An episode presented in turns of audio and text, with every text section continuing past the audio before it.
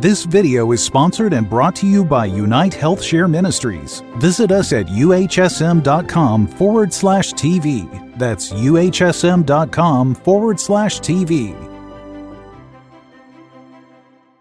Today on the newscast, an alleged coup attempt in one of the most important and strategic countries in the Middle East. Get all the breaking details coming up.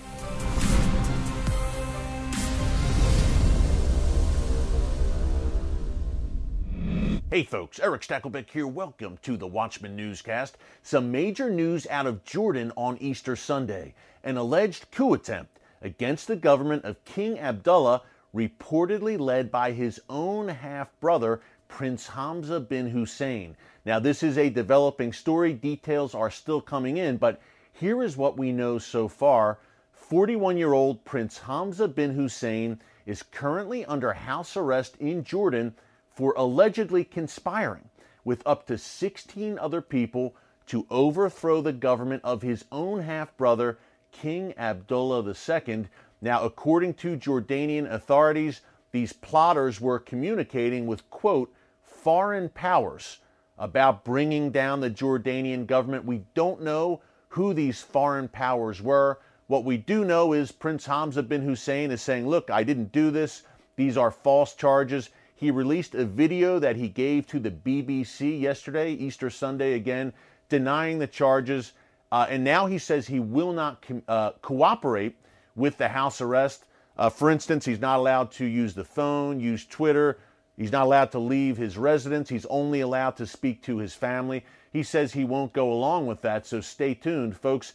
This is a very important story for a number of reasons and could have major impact in the region. Any instability in Jordan is a very big deal for Israel, for the region, for the United States. We will get into that in a second, but first I want to give you a few more details on this alleged plot and who Prince Hamza is.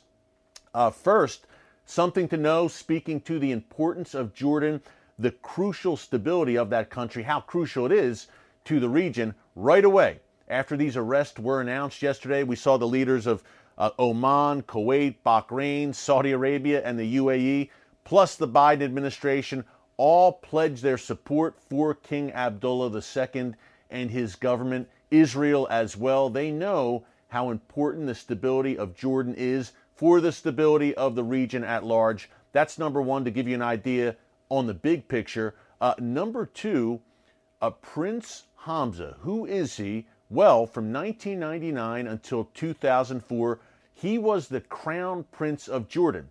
Now, King Abdullah II was named king in 1999 after the death of his father, King Hussein. Prince Hamza, follow me here, Prince Hamza and King Abdullah II, uh, they have the same father, but they have different mothers. So they are half brothers. But Abdullah was chosen in 1999 when their father passed away to be the king, to be the successor, the heir apparent. Until 04, uh, Prince Hamza, very important position, right? Crown Prince of Jordan next to the king, Abdullah. Abdullah stripped him of that title in 2004 and named his son the successor. So King Abdullah II's son Hussein will eventually become king of Jordan not Hamza, who has been downgraded from crown prince to just prince. Now, they put a good face on this when it went down in 2004, but you have to wonder if there's some lingering bitterness on the part of Prince Hamza. There's been no discord, at least in public, over the past 17 years, but who knows what kind of bitterness and resentment lingers under the surface. And King Abdullah II has been wary, I'm sure, of his half brother, who is apparently very popular inside Jordan. So we will be keeping a very close eye on this over the next few days, folks, to see where it all goes. Will Prince Hamza remain under house arrest? Uh, will he eventually be put on trial for this alleged coup attempt against the government of his half brother? That remains to be seen, but I can assure you the entire region is watching events unfolding in Jordan very closely right now. By the way, I was in Jordan for several days in 2018. About three years ago, it was March 2018. We were filming for the Watchman TV show and we traveled throughout the country just a little bit of background on Jordan here before we go on with the ramifications of this alleged plot.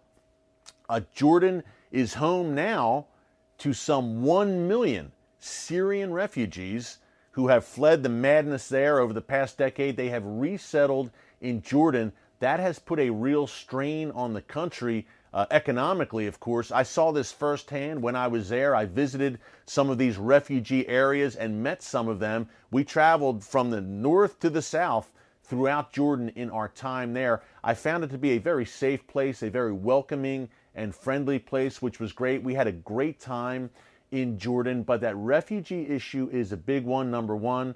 Uh, number two, obviously, Jordan very strategically located in terms of geography uh, almost smack dab in the middle of the Middle East, and it borders Israel. Israel's longest border is with Jordan. Jordan is Israel's neighbor to the east, of course.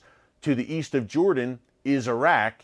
To the north of Jordan is Syria. To the south of Jordan is Saudi Arabia. To, so to say it is strategically located is an understatement, and Israel wants that border, believe me, to stay solid and stable. They have great communication, a great cooperation on the security, the intelligence level with Jordanian authorities. Israel, of course, has had a peace treaty with Jordan since 1994. Actually, King Abdullah II, his father, King Hussein, a few years before he passed away, uh, agreed to that peace deal with Israel in 1994.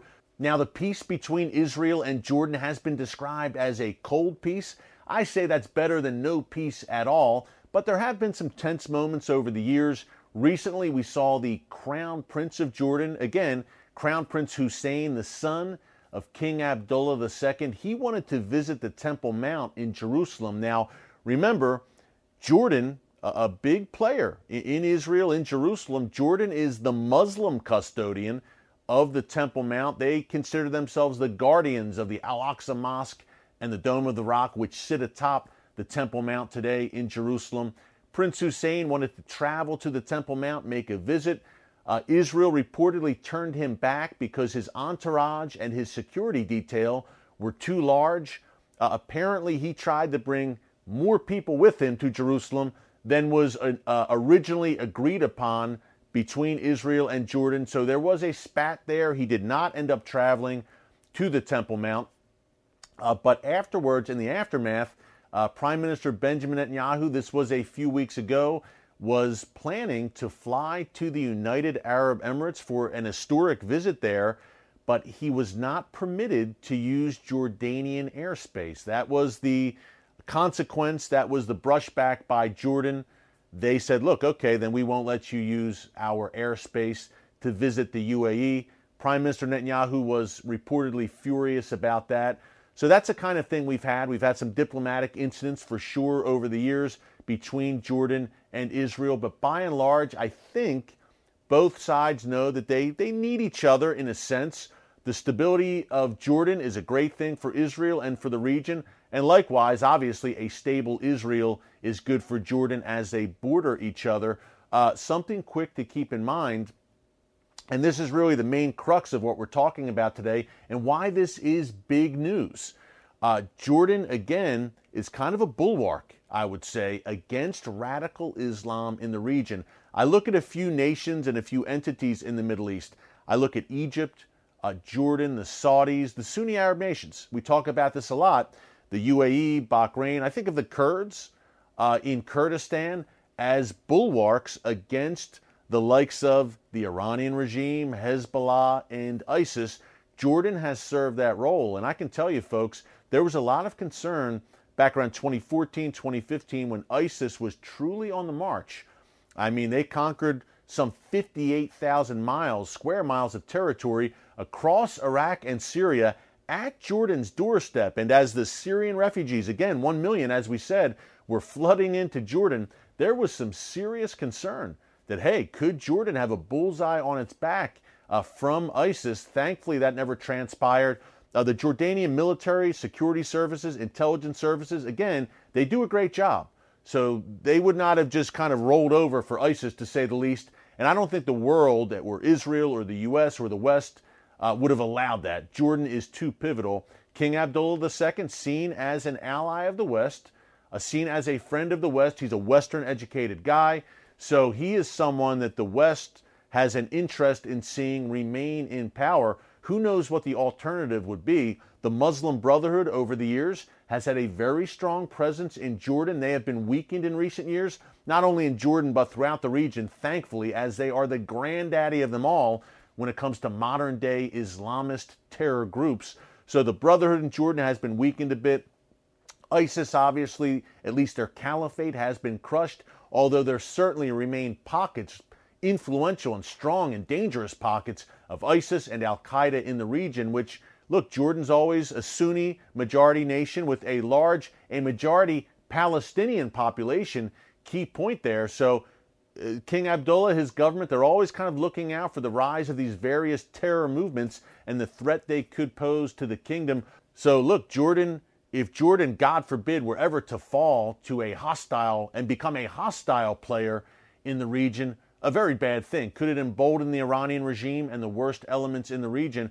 Again, Jordan is kind of all that's separating Israel from Iraq and Iran. Jordan sits in the middle there, bordering Israel to the east. So, hey, a very pivotal country on a lot of levels. Folks, through it all, God Almighty still sits on the throne, so take heart. Hey, thanks for joining us here today on the Watchman Newscast. Until tomorrow, God bless you, and remember, never hold your peace.